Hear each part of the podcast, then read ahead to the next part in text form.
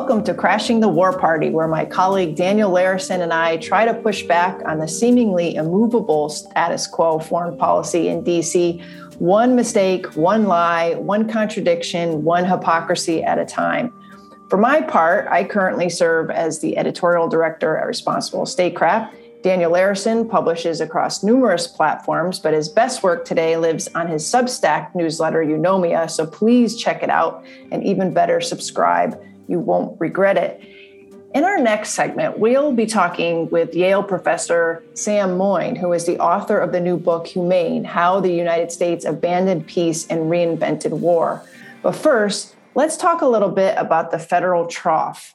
This month, Congress has been debating the massive National Defense Authorization Act, otherwise known as the NDAA, which sets policy and spending levels for the Department of Defense. On the 23rd, the House passed a package authorizing $768 billion for national defense programs, including 740 billion for the Pentagon base budget, an increase of 25 billion from what Biden requested, and 28 billion for nuclear weapons programs under the Energy Department.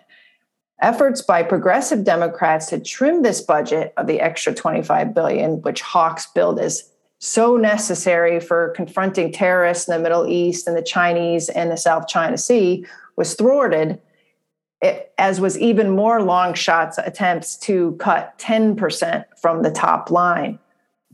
Andrew Lautz at the National Taxpayers Union says this 5% hike, and if this is sustained over the next five years, could end up costing taxpayers $1.2 trillion. Just as importantly, though, is the question do we actually need it? The base budget was already funding billions in new ships, aircraft, combat systems, IT, cybersecurity programs, modernizing the nuclear triad, and over $5 billion for Biden's China deterrence initiative. The extra 25 billion will add ships, more aircraft, more stuff in the off-budget wish list by each of the services and the combatant commands. In the end, there was strong bipartisan agreement the military should get all of this money. Dan, it seems like the reformers, no matter how hard they try, can't seem to win on this issue, even when we're drawing down from a war. If they can't cut the budget now, when will they ever be able to cut the budget? Well, and we and we see this has been the trend uh, going now for for a couple decades. Uh, the in real terms, the the spending on the military budget is higher than it was at the height of the Reagan buildup in the Cold War, and and there there are reasons for that that aren't simply uh, being spendthrift, uh, but it it is an example of how there, there is no discipline and, and really no sense of strategy uh, connected to this spending.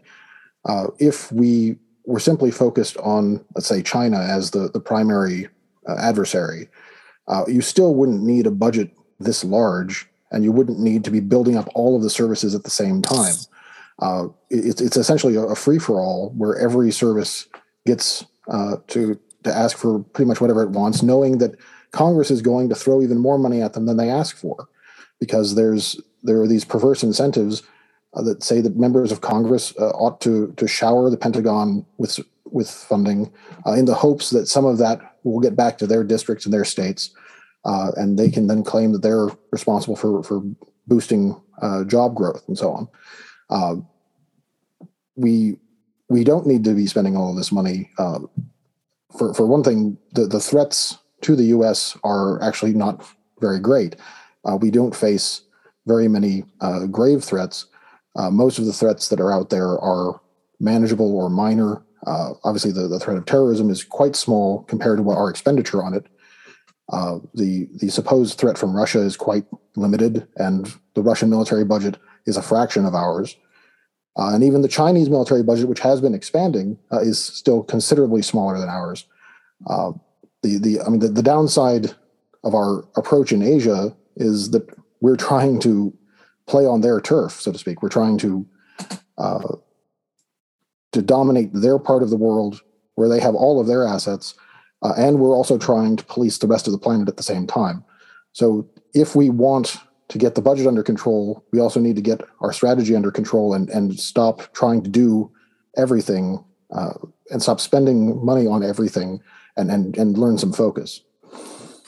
Yeah. And I mean, the, the problem with this whole budgetary process and the way it's reported in the media and the way it takes place in Washington is that at some point, people's eyes just glaze over because it's so complicated and Byzantine and it seems so uh, beyond reform or repair that American people just say, you know what, I, I, I, just can't. This is just something that I'm. This this is something that happens every year, and what what does it mean to me? And this is the swamp, and there's nothing anybody can do about it.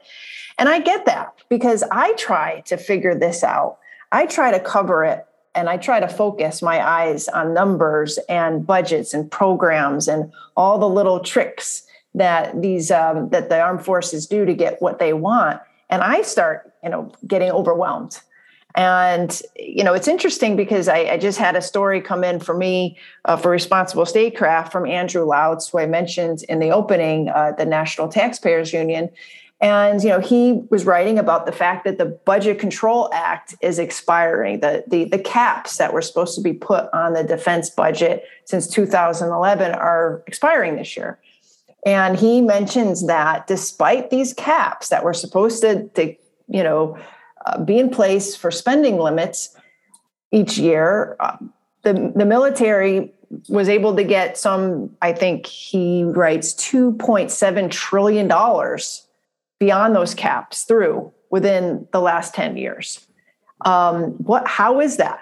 You know, they, they, they found creative ways uh, to you know find you know to to to to, stash money and find you know spending uh, or find little funds that they could you know basically take care of programs that hadn't been authorized in the NDAA and this went on for years.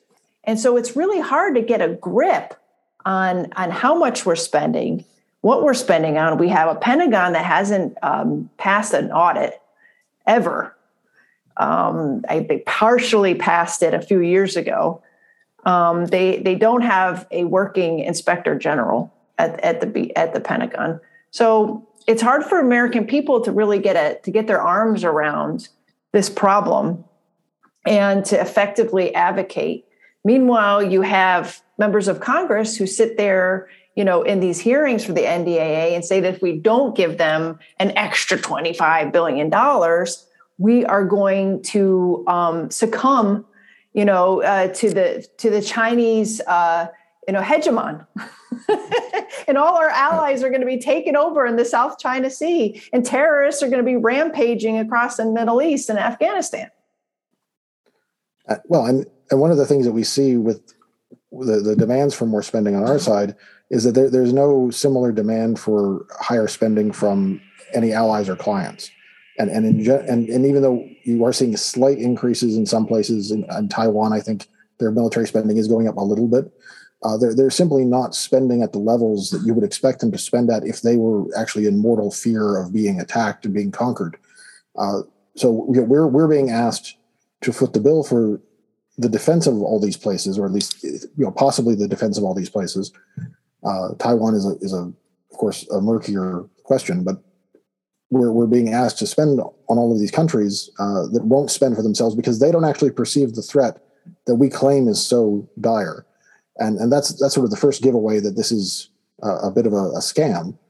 Um, and then you were talking about uh, the, you know, the slush funds that they had going for the last decade with the Overseas Contingency Operations Fund, uh, where they would they basically put everything in there that they couldn't get through the regular base budget.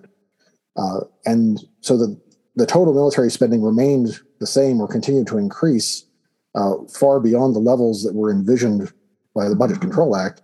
Uh, but they, they simply created this workaround. And now that the, the limits are expiring, they're getting rid of that slush fund and they're just piling everything back into the main budget. And so it's it's it's frustrating uh, because it seems like wherever you try to impose a limit, uh, they'll they'll try to come up with a a workaround uh, to keep the money flowing. And so you, you really, what you have to have, uh, in addition to some kind of fiscal discipline from Congress, which is unlikely. Uh, you need to have a president who is actively demanding that they reduce the size of the military budget. But you know, tr- trusting the executive to shrink the military is also not uh, likely to work on its own. It's something we have to demand from them, and and unfortunately, that's that's the thing we don't really have is a, a significant uh, popular movement demanding uh, a reduction in this spending because people have been uh, frightened to death by all of these minor or non-existent threats for the last 20 years. Uh, you know, so much so that they they think that Iran has nukes when they don't. Uh, they they think that we're going to be attacked by North Korea when we're not, and, and on and on. So, right, and they also think that we have a that the Chinese have a comparable military.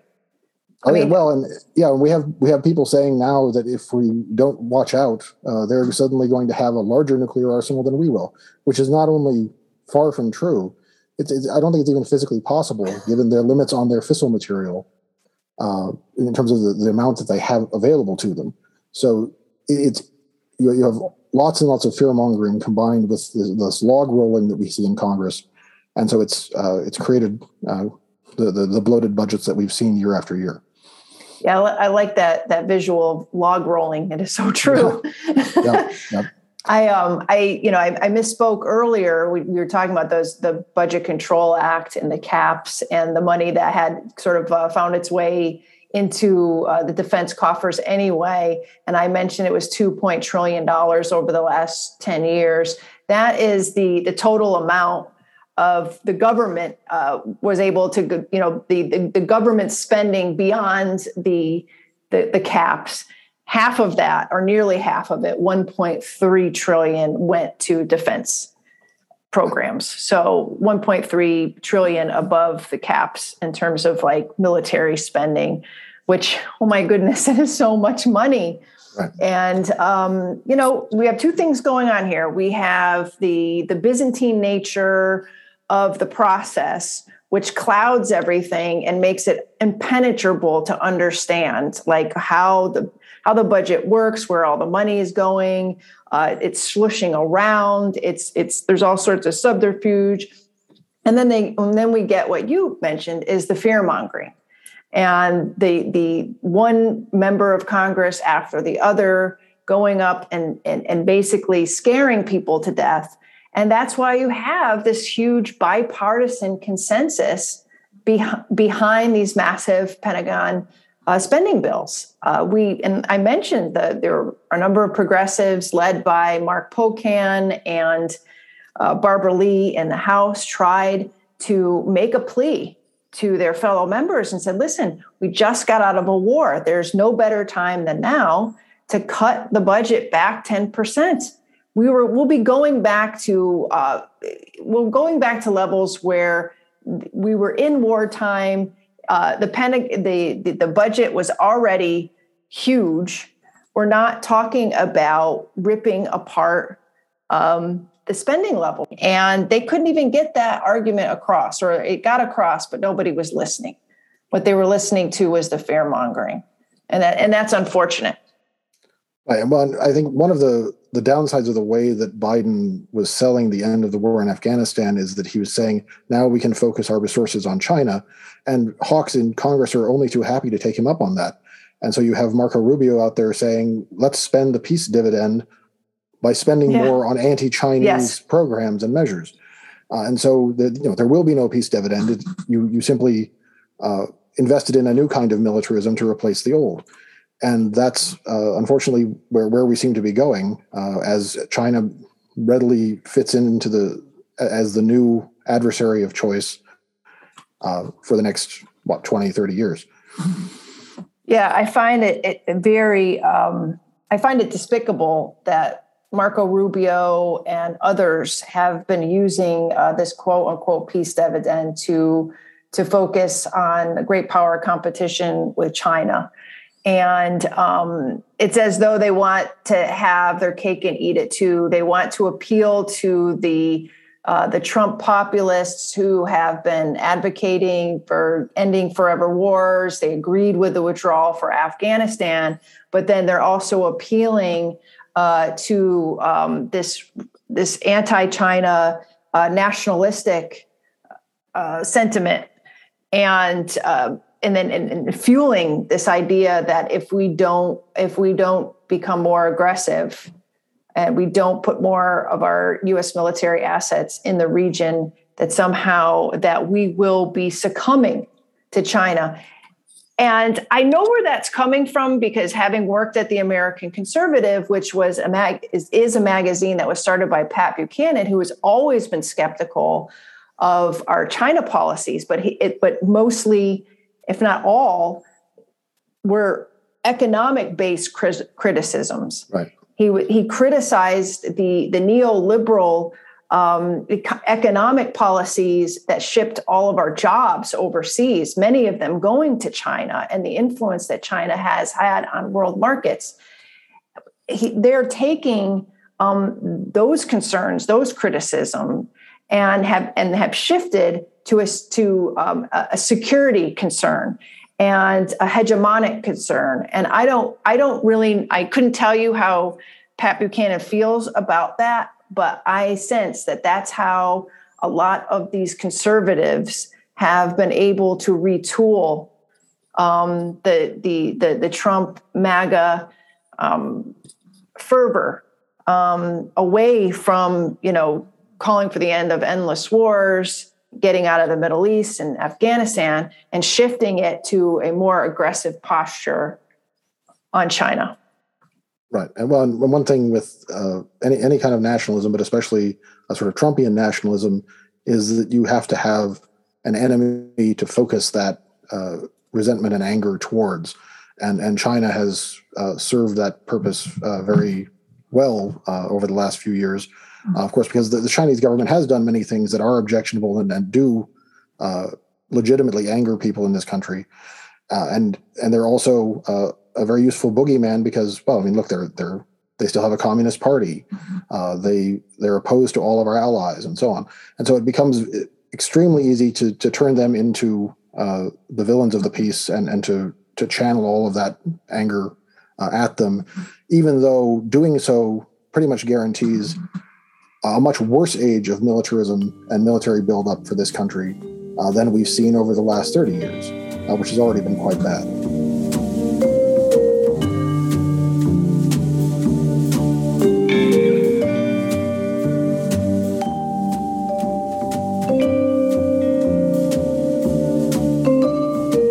Our guest today is Samuel Moyn. He is Henry R. Luce Professor of Jurisprudence at Yale Law School and Professor of History at Yale University.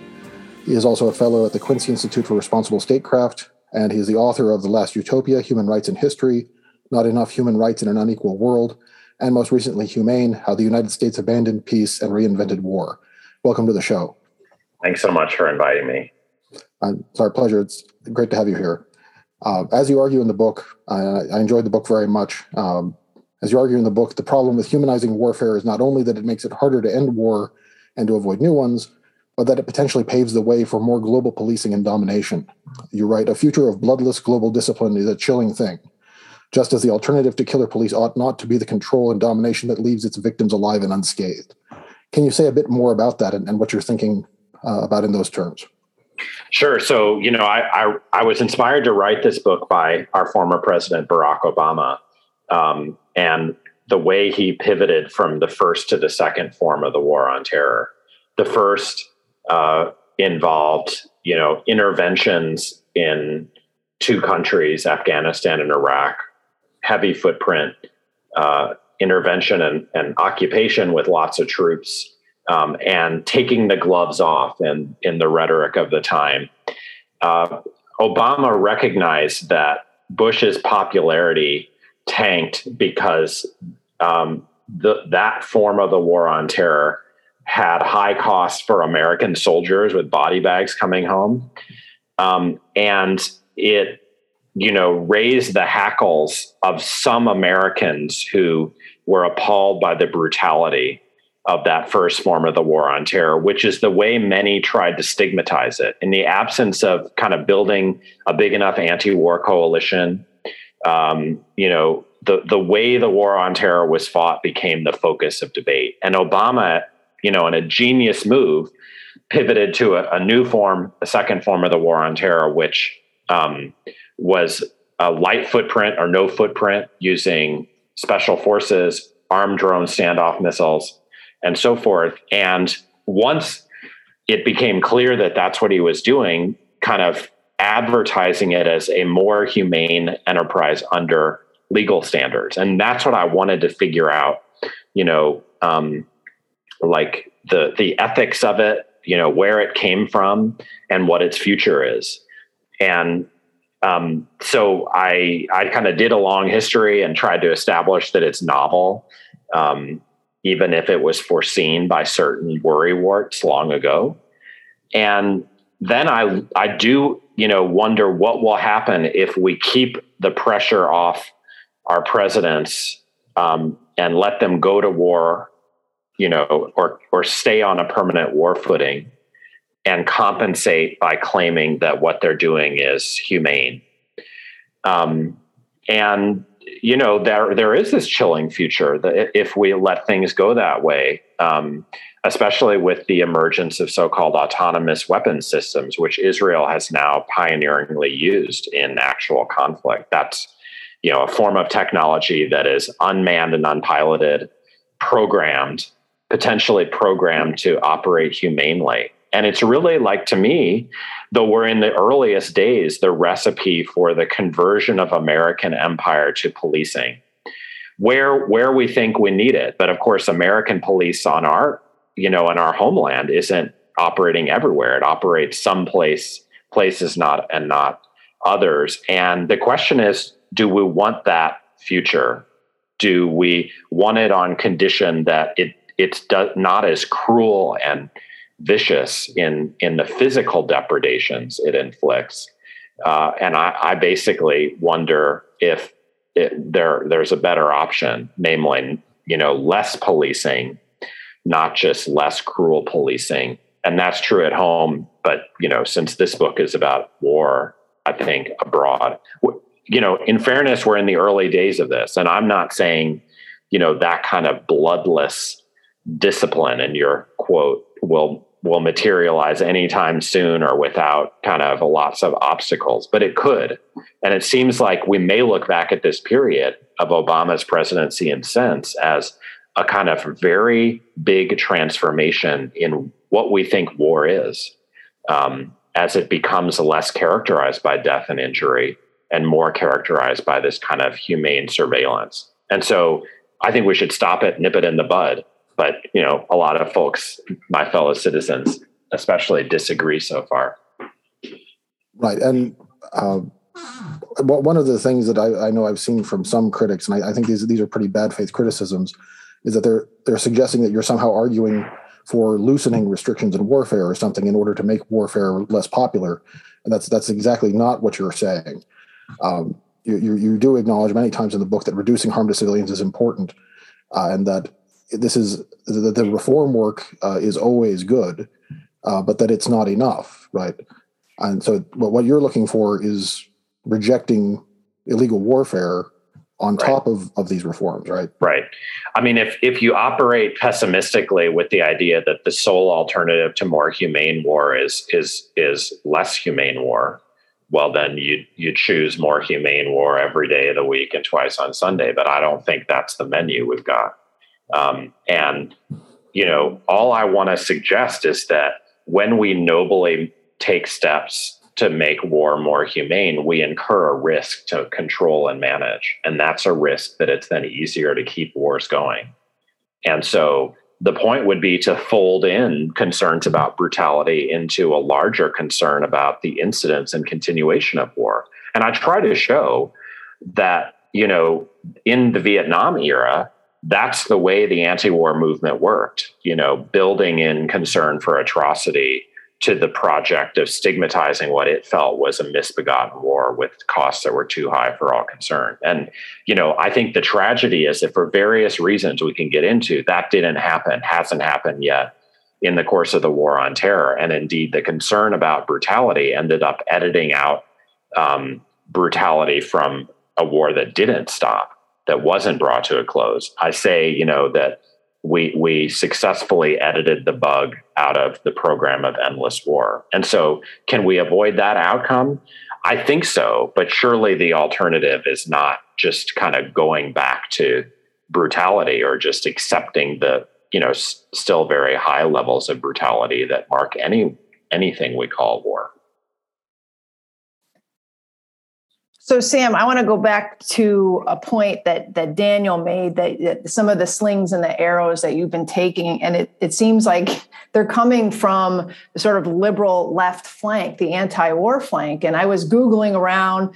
Uh, I don't know why, for another reason, believe it or not, and I ended up on Consortium News, and here's this piece by Marjorie Cohn um, uh, talking about your quote, vicious and unprincipled attack on Michael Ratner, one of the finest human rights attorneys of our time, in which she accuses you of singling Ratner out as a whipping boy to support your own bizarre theory that punishing war crimes prolongs war by making it more palatable. So I, you know, I went through. I hadn't read um, the uh, New York Review of Books review or piece that you had written just to kind of get a sense of what she was saying. And basically she was was was uh, or you were particularly focused on his work with uh, the war crimes uh, tribunal the military commissions in, at guantanamo bay and how ratner was um, you know had singularly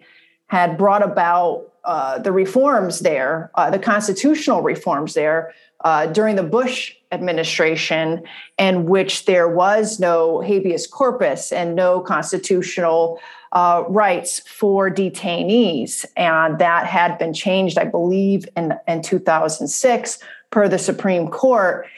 And your view was that it was almost as it was caught, like the, the, the military commissions was codified and prolonging uh, the Gitmo, the Guantanamo Bay uh, legal system. And this was part and parcel of your argument that by uh, codifying or making these uh, this war, and in this case the commissions, uh, more uh, legal, uh, that it was prolonging what should have never been in the first place. And I was wondering if you could address particularly the Gitmo example here, and and maybe Marjorie's slam on you uh, for calling sure. it out? Sure. So um, it's a great question, and you know it's worth I think abating some of the confusion. Um, part part of which is kind of my own doing. I wanted to treat Michael Ratner, who did some things rather than others, you know, took on some cases rather than others, as symbolic of a much larger mode of of response to the war on terror. And I thought it was an ironic uh, thing that, uh, as I detail in a way very lovingly, he was an inveterate critic of war itself, both before 9 11 and after. But the, the logic of the situation um, in those early years of the war on terror forced him in to a certain emphasis in his activism and especially his lit- in his litigation. Now, it's absolutely true that he focused on in in a case called Rasul v. Bush on Guantanamo um, and and eventually getting habeas rights for those interned there. But I don't think we can ignore that that was part of a, a kind of larger campaign to elicit both from the Supreme Court and from the legislature, thanks to people like John McCain, um, a, a, a, mo- a more humane set of limits not just at Guantanamo, not just on the legal rights within our judicial system that you know are in the constitution but also you know how the war on terror is going to be approached. And it's here that i think i really differ from the you know the critic you cite and from michael ratner and others which is that in part it part of my argument, which you know goes back to my answer to Daniel, is that law can limit, it can also legitimate. Uh, and that the the way that the war on terror was attacked in its early years and uh, delegitimated went to it, the, its prosecution, not its existence. Um, and that set up an incredible opportunity for Barack Obama to shift from the first form of the war on terror to the second. So I don't think there's really any difference between me and and some of those who have attacked me on my portrayal of Mike, Michael Ratner, except on one very important issue, which is that when you're a hero, even in a, a situation where you have no choice about your priorities, do you set up risks for the future?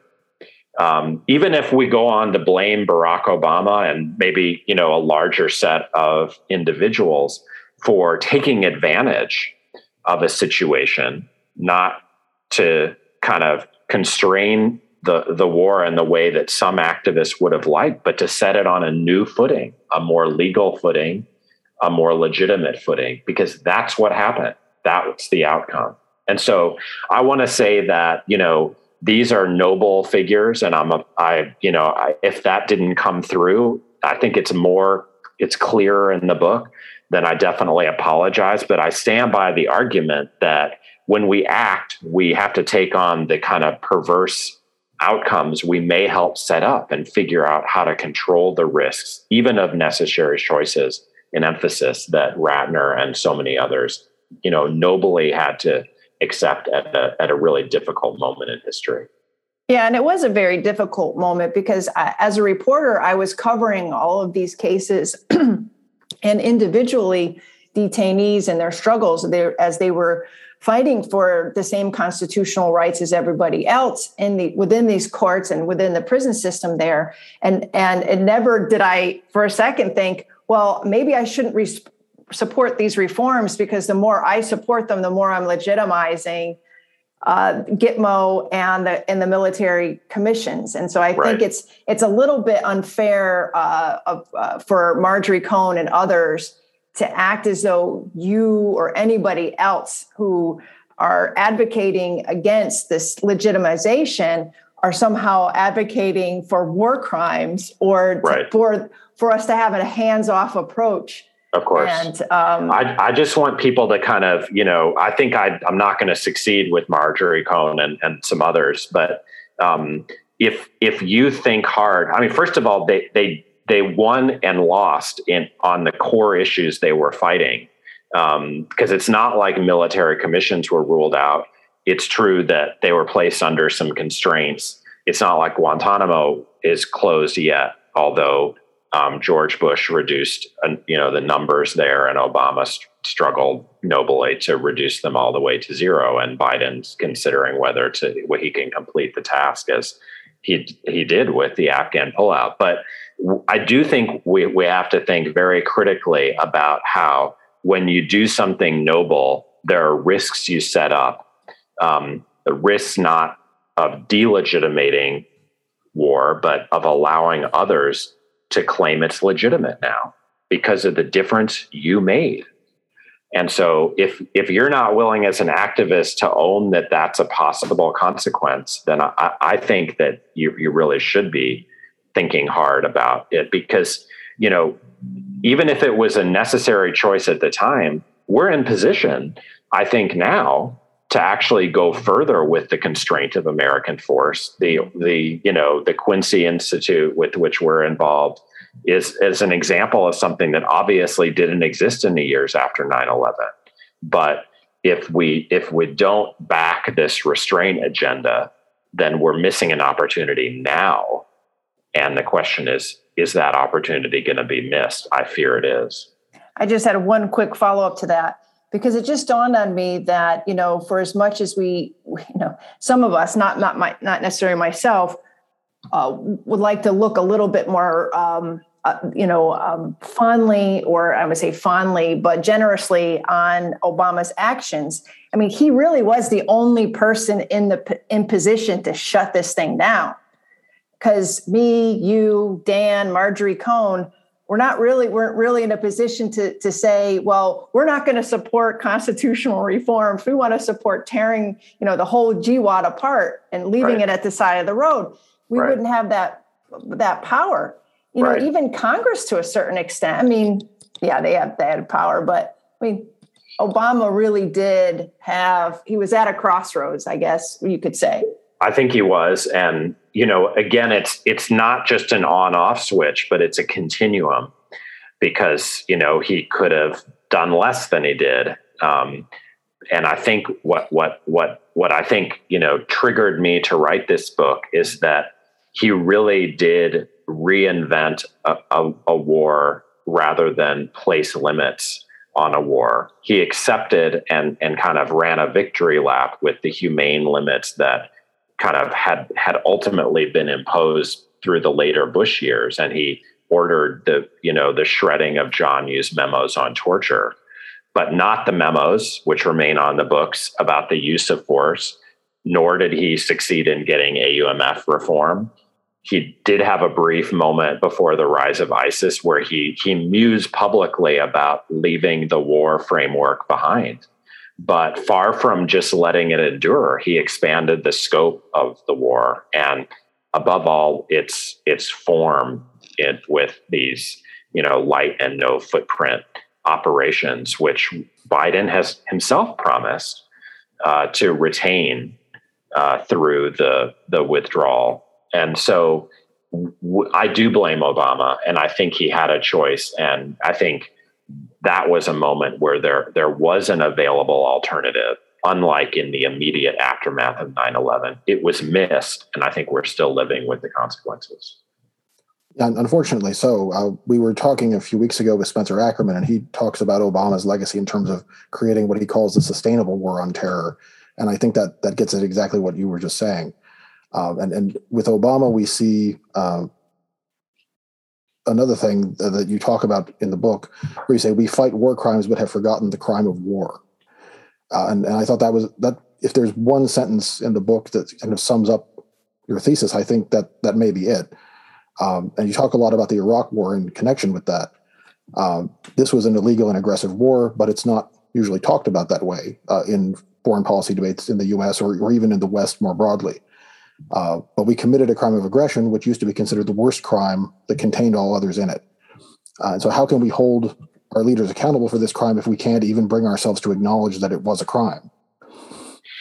It's a great question. You know, I one of my aspirations in the book is not just to tell, let's say, a shorter term story of the way in which events before and after 9-11 set up the, the the, the possibility for Obama to bring humane war online, but also to tell a longer American history in which there, there are peace resources.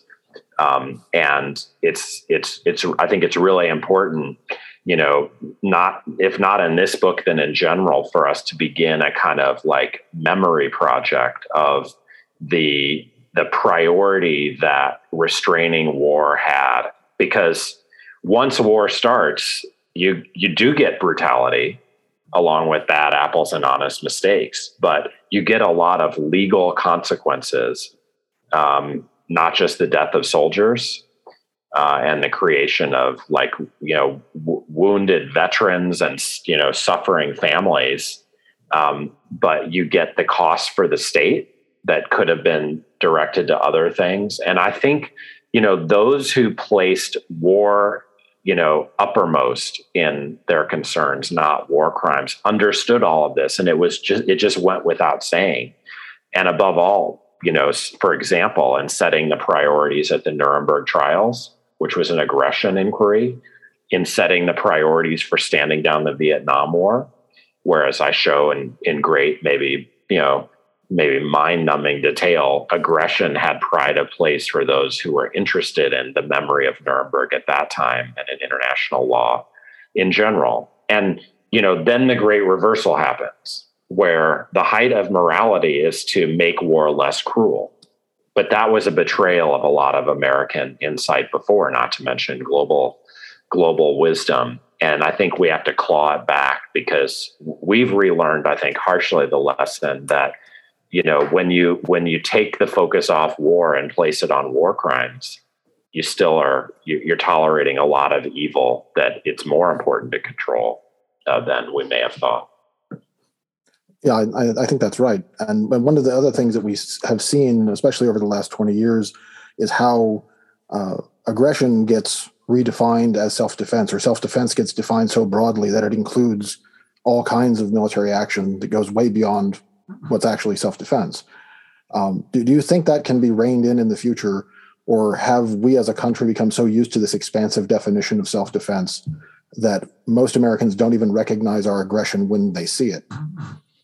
So I, I, think you know it's it's on us um, as Americans, and I think our our main path will probably run um, through Congress and domestic war powers reform, rather than kind of getting more kind of consider more love for international law uh, in American political culture. Because even before the kind of post eighty nine, post 9-11 period, where I show like self defense, which was supposed to be a constraint on st- states, was reinvented as a permission slip for the United States to do whatever it wanted. Um, there, there was this trouble built into international law, which is that self-defense is an exception to the, you know, cons- to the, you know, ban on the use or threat of of force in the international system, and um, the United States, because of the design of the Security Council, could never be branded an aggressor by the world. So it's not like a new thing that the United States is immune from being deemed an aggressive actor.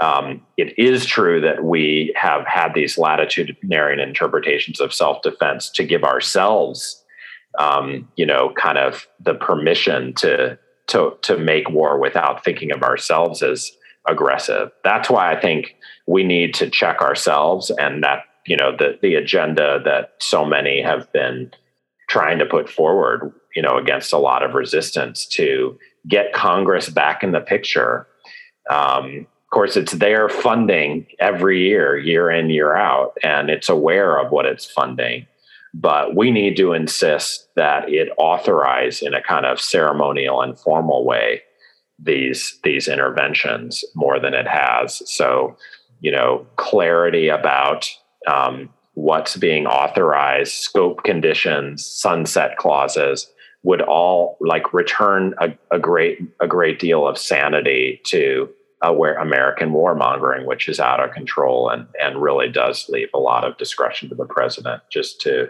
you know do what he wants uh, and not worry about being branded aggressive.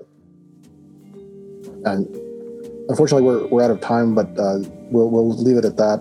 And uh, I want to thank you again uh, for coming on the show. Our guest is Samuel Moyn. The book is Humane uh, How the United States Abandoned Peace and Reinvented War. Thanks very much. Thanks for having me.